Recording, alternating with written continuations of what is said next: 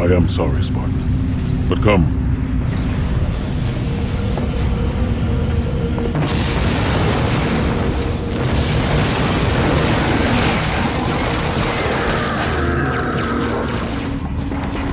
Do you recognize that sound? That's from the video game Halo 3, a game worth killing for, according to Daniel Petric. Ring around the rosy, a pocket full of posies. Ashes, ashes, we all fall down. Welcome to the Parasite Podcast. I'm Sherry, And I'm Marie. and today we're talking about the murder of Susan Petric and the attempted murder of Pastor Mark Petric by their son, Daniel or Danny Petric. A quick heads up this episode contains instances of violence, since we obviously talk about murder. If you enjoy listening to our podcast, please subscribe to it or like it while we chat.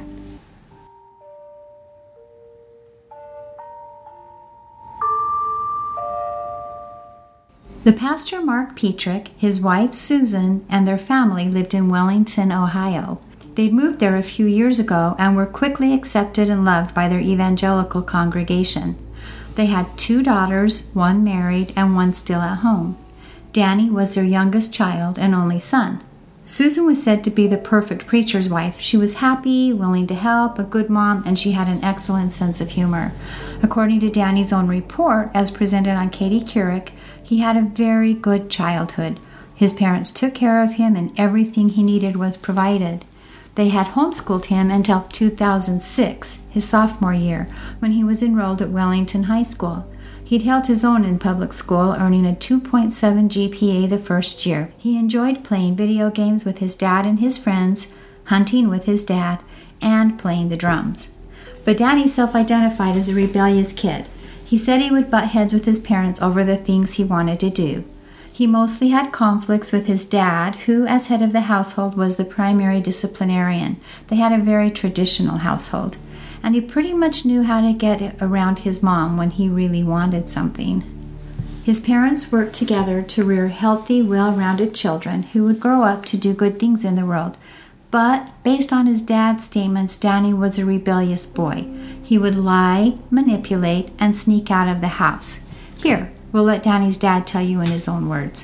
Danny uh, started to get a little bit, um, a little bit rebellious. You know, testing the waters. What kid doesn't? We definitely kept an eye on what he did. So that interview was post murder? Yes, that was post murder. That surprises me because it almost sounds like he's excusing Danny's rebellious phase that included murder. I look forward to finding out how his dad got there. Um, but it sounds like he was a little rebellious, but maybe not enough to alarm his father. Mm, he was pretty rebellious. According to interviews, people said that he would lie, manipulate, sneak out of the house in order to just be with his friends. He sounds like he had a very rebellious streak. So, how strict were his parents?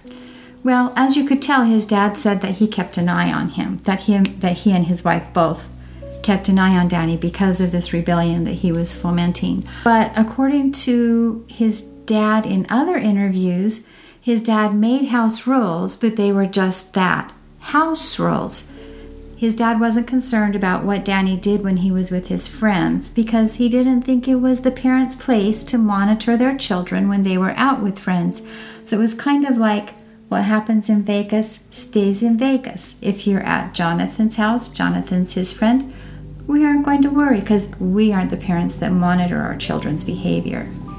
Okay, so I think that can be a little confusing if the rule is no doing this but only at this location and you can do it anywhere else. I kind of think it plays into the problems that they had with him. Okay, so let's let's keep going with the story. Okay, so 15 year old Danny didn't realize how his life was about to change when he decided to go snowboarding one fateful day. He hit the slopes, ready to tear up the mountain with his friends, and he didn't think about the fact that snowboarding injuries are four times more likely than skiing injuries, which is about 4 to 16 injuries per thousand snowboarding days. He must have been having the time of his life practicing jumps and acrobatics with his friends when a misstep caused an accident, injuring his back. That's kind of strange. Usually they break their arm or leg. Or a lot of times, wrist injuries are very common, or even mm-hmm. head injuries. Back injuries are not common at all for snowboarding accidents. In fact, they're quite rare. He was reportedly ordered by the doctor to take it easy walk, don't run. And he was also informed that his football days were over. See, Danny was an avid football player. In fact, most of his pictures are pictures of him dressed up in football uniforms. If he was homeschooled, when did he start playing football? I'm not sure, but the pictures go way back, so they must have had some community football games, or he must have opted into that at the schools. Oh, okay. Okay, so he was involved in football for his whole life. Right, his identity was pretty wrapped up in football. I couldn't confirm any details regarding this next part of the story, but somehow that back injury caused him to contract a related staph infection somewhere along the way which is really weird because a staph infection is related to injuries that break the skin, not jarred backs. So I double checked this with our staff doctor. He's a friend who's a doctor. And he said that it was very unusual. That is very strange. I wonder if there's more to that injury. Um, there might be. I'm really not sure but any staph infection could have been cleared up with an antibiotic. It would not have lasted a year, and according to his attorneys, this injury kept him bedridden and home for a year. Well, let's go back to the violent video games for a second. His dad said they were never allowed in the house. He and Susan were opposed to exposing their kids to graphic violence, and they worried that vicarious experiences could cause Danny to become violent. But Danny, in his interview with Deborah Roberts for the Katie Couric show, indicated his parents did know he played Halo at home, and at some point they did banish all the video games from the house because they did not like the violence of Halo. He stated that the banishing had created a lot of anger and resentment on his part. Keep that in mind as we go forward, too. As far as patterns go, it's interesting. This is another child who had parents trying to pull the reins back in after being kind of permissive. Now that you point that out, yes. it's it's just interesting to see some similarities as we go. Right. So you said he was kept trapped at home for a year. Right. Um, had he been going to boarding school or what did they mean? Once he had the back injury, his defense attorney at trial said that he was trapped at home because of the injury for a year, that he was bedridden trying to heal from staph which sounds really weird when you think about it. Staph infection is cleared up easily. Back injuries don't usually cause you to be bedridden for a year if you're a healthy 16 year old boy. And he wasn't bedridden because he was going to friends' houses. That's part of the story, too. So, but he was back to being homeschooled. So he was in public school for about a year and a half. Okay, and so being home for a year was home from school. Yes. So, anyway, Danny was back to being homeschooled after only a year and a half of public schooling, like I was saying. And according to all the reports, he started playing more and more video games, mostly the primary shooter games like Halo, with his friend Jonathan. He had, What does primary shooter mean? it means that you, as the player, are a shooter.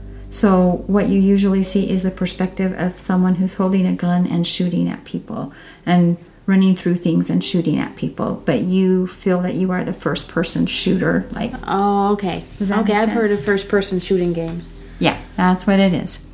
And that's what Halo is. So, he admits that he actually started playing Halo at a friend's house when he was in middle school, way before his accident. He says he enjoyed playing them as an escape. But this is where information is a little bit sketchy. News reports and his defense attorney claim Danny was bedridden and also that he couldn't play violent games at home, which his father confirms. Yet Danny claims in his interview with Deborah Roberts that he was playing 18 hours a day, and then he quickly likened his behavior to that of a drug addict, which, spoiler, becomes the defense strategy.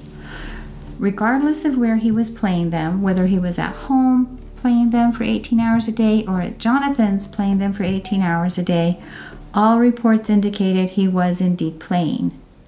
He started playing them nonstop, much to his parents' chagrin. I guess he wasn't spending too much time at home. But then again, was he bedridden? It's really not clear.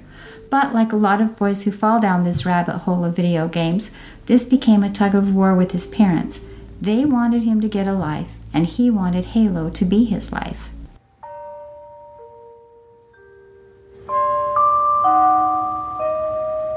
So I'm really not sure what the story is there because there are so many conflicting stories regarding what was happening during that period in his life.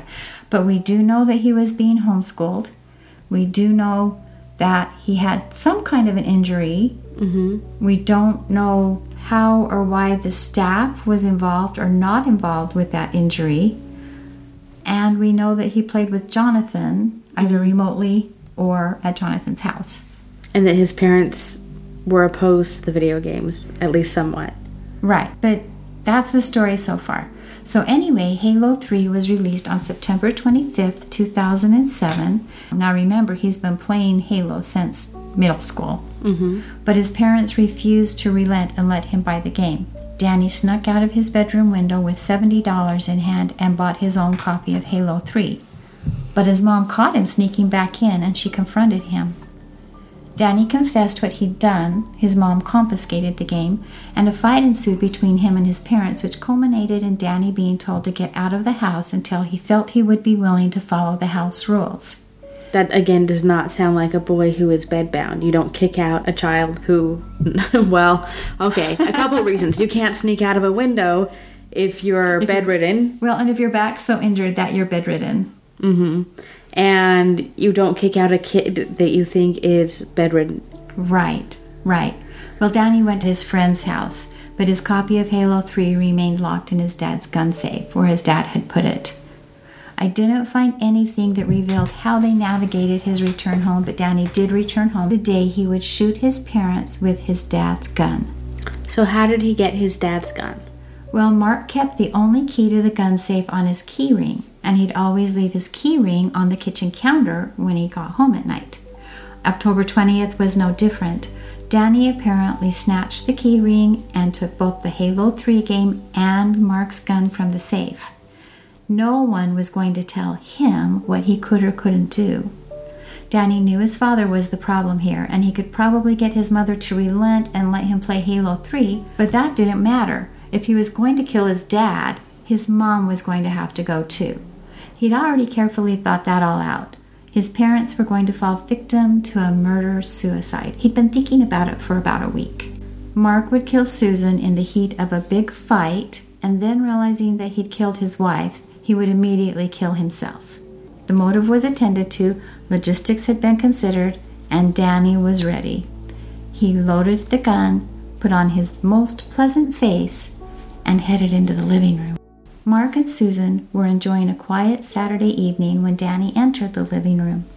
He flashed them a little smile and said, Hey guys, would you close your eyes? I have a surprise for you. His parents were relieved and curious. Instead of the anger and manipulation they were used to coming from Danny, they were thinking perhaps he'd come around and thought of a way to apologize for all of his recent bad behaviors. They glanced at each other and then closed their eyes not realizing it was the last time they would see each other alive. And Danny set his plan in motion. Here's Danny's dad describing what happened next. And he came out and he said to me and Sue, Hey, mom and dad, I have a surprise for you. Will you close your eyes? And I glanced over at Sue and I was like, Okay, I mean, cool. We thought maybe he was going to be showing us something or apologizing about all the video game tension. He came right around here, walked up right behind me, and shot me right in the head. And then he turned, shot, t- took four shots at his mom, and he hit her three times, and she died almost instantly. He had my nine millimeter handgun. He tried to hand it to me. I wouldn't take it. He kept trying to give me the gun, and I wouldn't. Okay, so that was disturbing. But so basically, what happened is Danny got behind the couch and he shot his dad first. Um, and he only shot him once because, of course, you can only shoot yourself once in a suicide. Right. Um, so he shot him in the left temple, Um, and then he started shooting his mother from across the room, which also supports this murder suicide frame. Right. And so then he shot his mother four times from across the room in keeping with this murder suicide frame that he was trying to pull together. Mm-hmm. Um, he hit her three times, which is really a lot, um, especially from across the room. That's pretty good aim. He's not kind of shooting like crazy. Right. But then his dad was upset, and it was really kind of cold. He didn't freak out, he didn't run away. He just like starts trying to get his dad to take the gun. And And says, Hey, Dad, here's your gun. Take it. I mean, that's snotty. it is snotty, but he's really thought through how to frame them, and he's not losing his nerve. I think a lot of people would lose their nerve when they see their parents actually shot. Exactly, exactly. And I don't think he would have gotten away with it because he was a kid. He didn't mm-hmm. think about the angle of the gun being in the, you know, in the wrong direction and so forth. Mm-hmm. But he thought he was getting away with murder at that point until the doorbell rang. Oh. Daniel's sister and her husband were coming over to watch the Cleveland Indians on TV with Mark and Susan. Oh, okay. So obviously the dad didn't die because we have all these quotes for him. Right. So fear suddenly soared with Mark's pain, according to Mark. He was afraid that Danny might hurt his sister too. And he was lying on the couch, unable to move, his life seeping out of him as he listened to Danny turn his sister and her husband away, saying they couldn't come in because their parents were in a big fight. Then dread spread through Mark as he realized that his daughter was his only chance for his and Susan's survival. It was all he could do to work through the pain and terror just to make one guttural cry for help, and that cry was answered by his son in law, who was a hero. He rushed through the door, encountered the murder scene, quickly let his wife know what was happening, and told her to call 911, and started working on saving Mark's life. That is really brave and indicates to me that they knew Danny was a problem. You usually don't break down the door that quickly. Right, right. Here's a portion of that 911 call. What's going on? I don't know what happened. I just came over to my parents' house because we were going to watch the game, and um, my mom is shot, and my dad is shot, and my brother's here. Does anybody know what happened? Did did your brother shoot your parents? I don't know. I think so. I can't imagine how disturbing it would be to walk into your family home and see your parents like bleeding to death and your brother just standing there nonchalant. I I can't even imagine it, but you will not believe what Danny did next. So what did he do next? While bedlam was breaking out in the living room and everyone was trying to save his parents' lives, Danny nonchalantly retrieved his copy of Halo 3, climbed into the family van, and headed to his friend's house to play him some Halo 3. But he was arrested before he reached his friend's house. Well, good. Uh, yeah, as the police were handcuffing him, he said, My dad, he shot my mom and then he shot himself. So he's still trying to set up that murder. He has forgotten one important thing, which is that people who genuinely witness a murder don't usually leave with a video game. Exactly. But he starts crying in a high pitched, tear filled voice, wailing, My dad shot my mom! As he sat in the cop car, he muttered, Lord, please don't let my dad die. Please don't let my dad die. And then, once settled into an interrogation room, Danny began weaving the lies that were meant to get him out of trouble. My dad was just yelling, just screaming at my mom. And then I then I heard my dad walk in the room and walk, walk into his bedroom and then walk back out. Oh, I ran out there and my mom had been shot. He pointed the gun at me. And then he said he was sorry and then he shot himself. Okay, so he really tried to sell the murder suicide, and that is a very dramatic story. Um, but ultimately not very believable. You're right. It, it isn't very believable, especially because he's still carrying out the plan as though his sister and her husband did not interrupt the murder. Yeah, um, he did not think that through very well because if you witness murder suicide and you're upset about it, you don't take a video game and trot off. No, you don't. And you don't leave so nonchalantly at all. Hmm And now he's got witnesses that he didn't plan on. That's right. Let's take a break.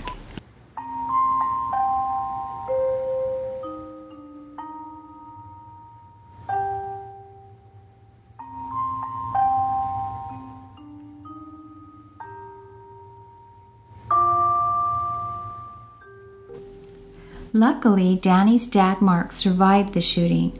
Mark had confirmed that Danny was the gunman before help had arrived, he told his daughter. When interviewed after the shootings, Mark referred to him as a pathological liar and he told the police that Danny has a serious problem with telling the truth. Those are quotes. He also said Daniel knows how to manipulate, his brain really works. A psychologist, Dr. Newhouse, interviewed Danny after his interrogation. In response to the question of what went wrong, Danny looked the psychologist straight in the eye and flatly said, Well, first, my dad didn't die. Then my sister and brother in law came over early and it all just blew up in my face. Okay, so the problem is not, well, I shot my parents and I shot them because of this and that was wrong. It was, well, my plan was not executed perfectly. Right. And this is very concerning in light of the fact that he is also saying he is very, very sorry. This is not an indicator that this boy was sorry for what he had done. No, he's only sorry that it didn't work. Right. He also told the psychologist, Dr. Newhouse, that he had planned the murders for at least a week. According to an article in the Marysville Tribune, when asked why he did it, Danny told the psychologist, Now that I was 16, this is a quote, now that I was 16, I wanted to make my own decisions, not live by their rules. He's a child. I don't understand that attitude. It tells you that this boy was not sorry for what he had done. No. And most people learn to live by their own rules without murdering their parents. Exactly. And Danny spent a considerable amount of time in jail awaiting his trial. His dad hated him at first. He went through many surgeries in the first 30 days after the shootings. I'm honestly surprised that he lived. Being shot in the head is no small thing. Right, well, apparently, what saved his life is Danny was standing up, so when he shot him in the left temple, it crossed over and broke his jaw in two places. So instead of going through his brain like a straight shoot would go, Mm-hmm. straight shoot, is that right? Straight shot. Like a straight shot would go. It went at an, an angle, so the trajectory was out. That is horrible. I mean, in a way, it's very lucky because it sounds like he didn't have serious brain damage. Right, right. He still has the trauma from being shot by his child and watching his wife die, so it's not that lucky, but Right. Relatively. I'm not I, I've thought about this and I'm not sure if it's better to survive this and know that your son murdered your wife and tried to kill you or to just die. it's Uh, really hard. That is, yes. Yes, because the what's left in the aftermath is traumatizing. hmm And then you have to decide, and all of the parents who survive, whether the child tried to kill them or not, now have to decide do I have a relationship with this person who killed my spouse? And their mother. Mm-hmm. And that's a hard decision. Right. So for a long time, Mark was very angry and hated him. And then he decided God's grace should help him forgive his son. He was a pastor. So he petitioned for the right to visit Daniel in jail as his clergyman.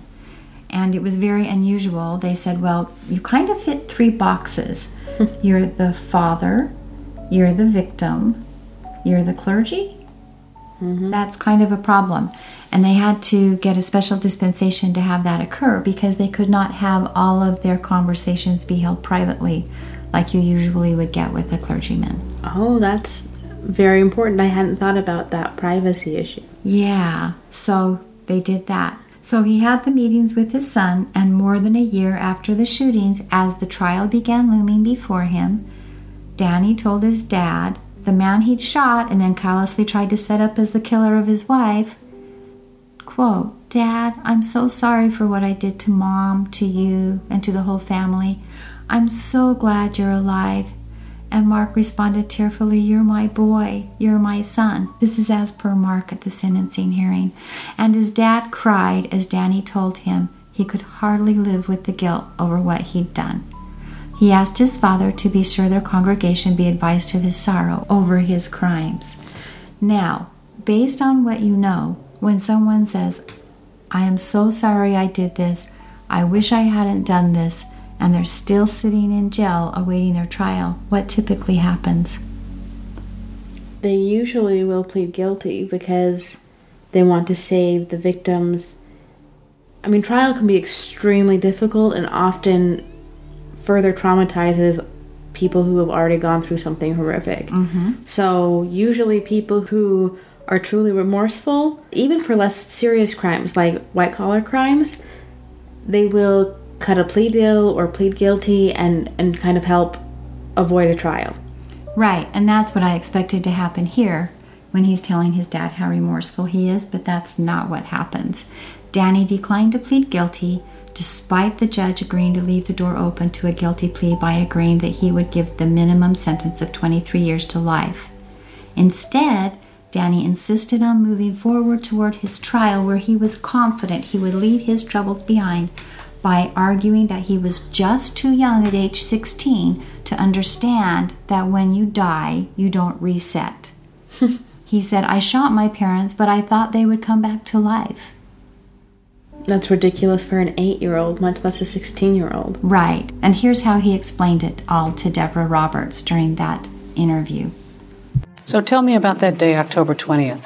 How did you wind up with a gun in your hand? We always did uh, a lot of hunting and a lot of target shooting, so there was a lot of guns in the house. I went and got the gun from my dad's closet. Why did you go get the gun to begin with? Uh, I was angry at my dad. He was firm about it, adamant about it, that there would be none of this, and that's the way it was going to be. And so that created a lot of resentment and a lot of anger. So did you think, I'm going to go get a gun and I'm going to kill my dad? I did. I went in my room and I was mad. Uh, I told my dad, uh, hang on, I got something I want to show you. I went and grabbed a gun and, Your dad said that you came out and you said, close your eyes. right. Then you fired the gun. At your mom first. No, it was at my dad first. Do you remember that look on her face? Did you think that you were just hurting them? Or did you think that you were killing them? Uh, I didn't understand. Like I said, I was uh, a teenager at the time. There's a difference between knowing something and understanding something. And understanding that I was taking a human life. You were seeing the blood on your parents, on your mom. What what were you feeling at that moment? I'm used to playing these games, and at the end of every round, everything just resets. At the end of every level, everybody's still there. But you're 16 years old. I mean, you've got to know your parents aren't going to reset after you fire this gun at them. Are you blaming the video game for what you did? No. I absolutely do not believe him.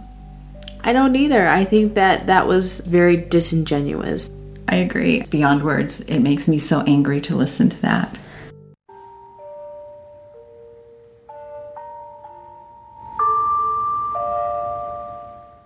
Moreover, his attorney claimed his love of violent video games should be considered an addiction, and addiction withdrawal should mitigate his responsibility in all of this and possibly provide a basis for a diminished capacity defense. Wasn't he a hunter? Like he killed animals. Right, and I'm pretty sure none of those animals he killed jumped up and ran off of his plate or ran away from him after he'd shot them. I'm pretty sure he was clear that a dead person is a dead person. Yeah, and he'd planned it for a week. I mean, this seems very insincere. It doesn't feel like he's even trying to come up with a good lie. Right, but he his attorney asked for a bench trial rather than a jury trial. Can you talk a little bit about why that might be? Probably because he knew that a jury would rip him apart. He was probably trying to make some sort of technical argument that he thought a judge would understand better than a jury, and he knew that he would not be sympathetic to a jury. Did it work? Well, no. um, the judge, being a reasonable person, uh, rejected his addiction defense and found him guilty of both aggravated murder and attempted aggravated murder. And Danny was stunned. Um, this boy does not, he doesn't seem to have been unintelligent, but he did seem to be overconfident. Yes. He had the audacity to be shocked that his argument didn't work. But then the judge held a separate sentencing hearing, and his dad came to that sentencing hearing. And he actually came to support Danny. He told the court that he felt Danny may have a divine calling to set an example for children everywhere to save them from making the mistakes Danny had. I do not want my children using Danny as an example. Sorry. I think he's a terrible example. I believe by the mistakes, he means um, getting too into video games and then killing your parents. That's not a mistake. Not when you planned it for a week. Every boy in that era, not every boy, but I would say more than 90% of the boys played Halo, and very few of them murdered anyone. But I think that people grieve in different ways, and I think that his father was trying to see how this could be part of God's plan. And so he he told the judge that he hoped that Daniel could get a second chance to do something positive and constructive. And I think he sincerely believed that this could be a calling for Danny, that maybe there was a reason for all of this and that Danny could do some good in the world. I'm not sure if Danny was sincere. I'm He- pretty sure he wasn't sincere just based on the fact that he insisted on a trial after he apologized, that he continued to make excuses for himself. Yeah, he didn't act like someone usually does when they actually accept responsibility for their actions. And usually, people who are sincerely um, repentant don't ask their victims to advocate for their release. Right. If they care about their victims, they don't use them in that way. Contributing to my belief that he was not sincere is his behavior at trial. He looks like he's crying, he's sniffling, he's wiping at his nose and his eyes, but there are no visible tears. And his attorney's behavior, I think, also indicates that they don't think he's sincere. What were they? Well, they were on either side of him, um, and neither of them patted him on the back or got him a tissue or any of the things you see. Attorneys are people too, and usually they have sympathy toward their clients. Yeah, I've seen a lot of videos where if the child is crying at the trial, the attorney puts a consoling arm around the mm-hmm. child's shoulders or pats the child's hand or even just reaches out and touches their arm. And that wouldn't be inappropriate in a courtroom. I think that it, the fact that they didn't have any impulse to comfort him is telling. I agree. So, Danny was, of course, offered a chance to speak at the sentencing hearing. Danny gave a brief nod to his attorney who was standing with him. He took a deep breath and kind of exhales, but he shakes his head as his other attorney stands. And he hangs his head and keeps shaking his head. Um, in response to something his attorney whispers to him, he replies, I can't. And then he sits back down in his seat. Now tell me if I'm right. Isn't this their chance to say, I'm sorry to the family? Yes, and often they'll turn around and look into um, the gallery of the courtroom and speak to the family and say, Wow, I am so sorry for what I did and the effect that I had on you and the effect that my actions will have on you for the rest of your life. Um, and his family was there his father, his sister, his grandfather, and other family members. They were in the courtroom, and he didn't take this opportunity to turn around and say, Please forgive me, or I'm sorry for taking Susan away from you. Um, Or my mom? yeah. Um, she was different things to different people, but he didn't acknowledge any of their grief or loss. He just stood up and like shook his head. Um, he still wasn't crying, but he was still kind of making motions like maybe he was crying, but he didn't say anything. The prosecution took this as further evidence that he was remorseless and asserted that he had used his dad prior to the beginning of the trial with his conversations with the I'm sorry, I sure miss mom. And they argued this was a trial strategy, which it looks like it was. It sure looks like that to me. From outside, maybe he was sincere, but it, it doesn't look like it.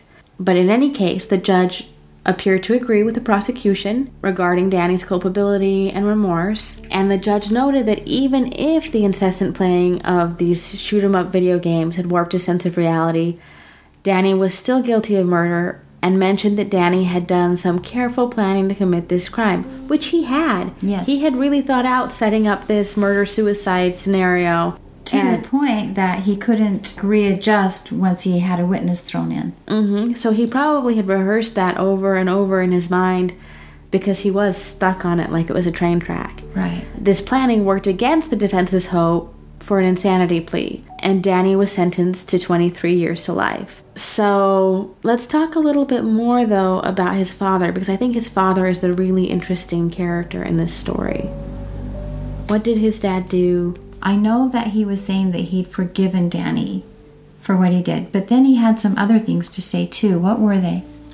So his father has kind of become an advocate against video games, which it sounds like maybe he was before the attempt on his life and his wife's murder. Um, but he is convinced that the Columbine and Sandy Hook shootings were directly related to kids playing graphically violent video games. He lumps his son in with these shootings, which is a little bit strange. I'm not sure that he's analyzed this quite enough. I think his emotions are really vested in in his son not being fully responsible. But Well, for starters, he's not a mass shooter. yeah, his son's crime was not similar to Columbine or Sandy Hook.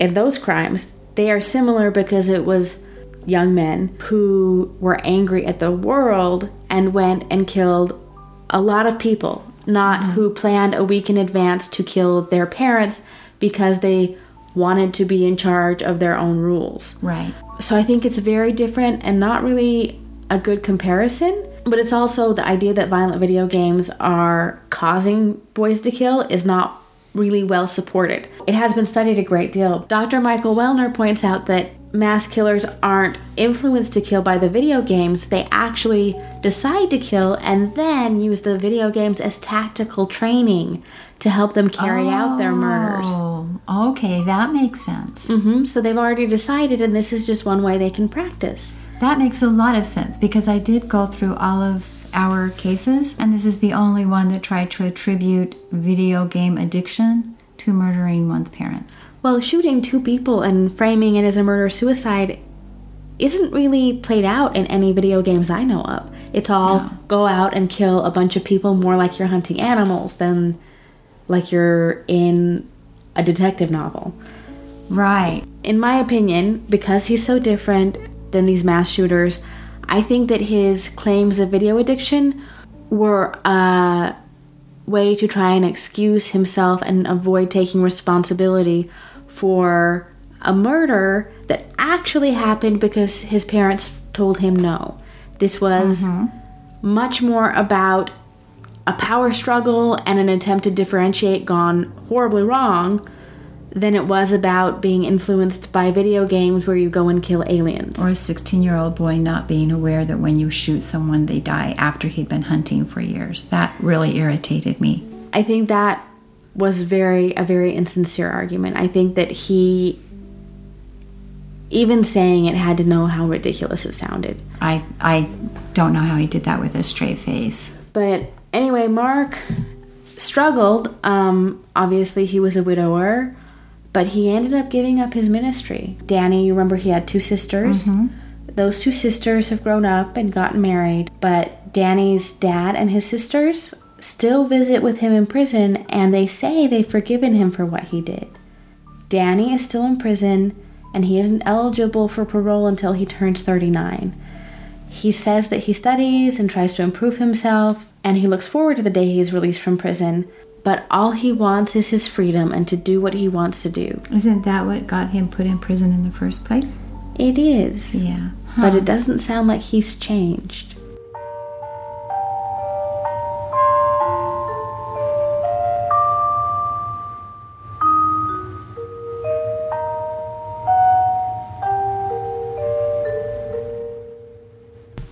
What do you think, listeners? We'd love to hear your thoughts on this episode. Feel free to join our discussions on Instagram at Parasite Podcast, Facebook at Parasite Podcast or by writing to us at parasitepodcast at parasite.org.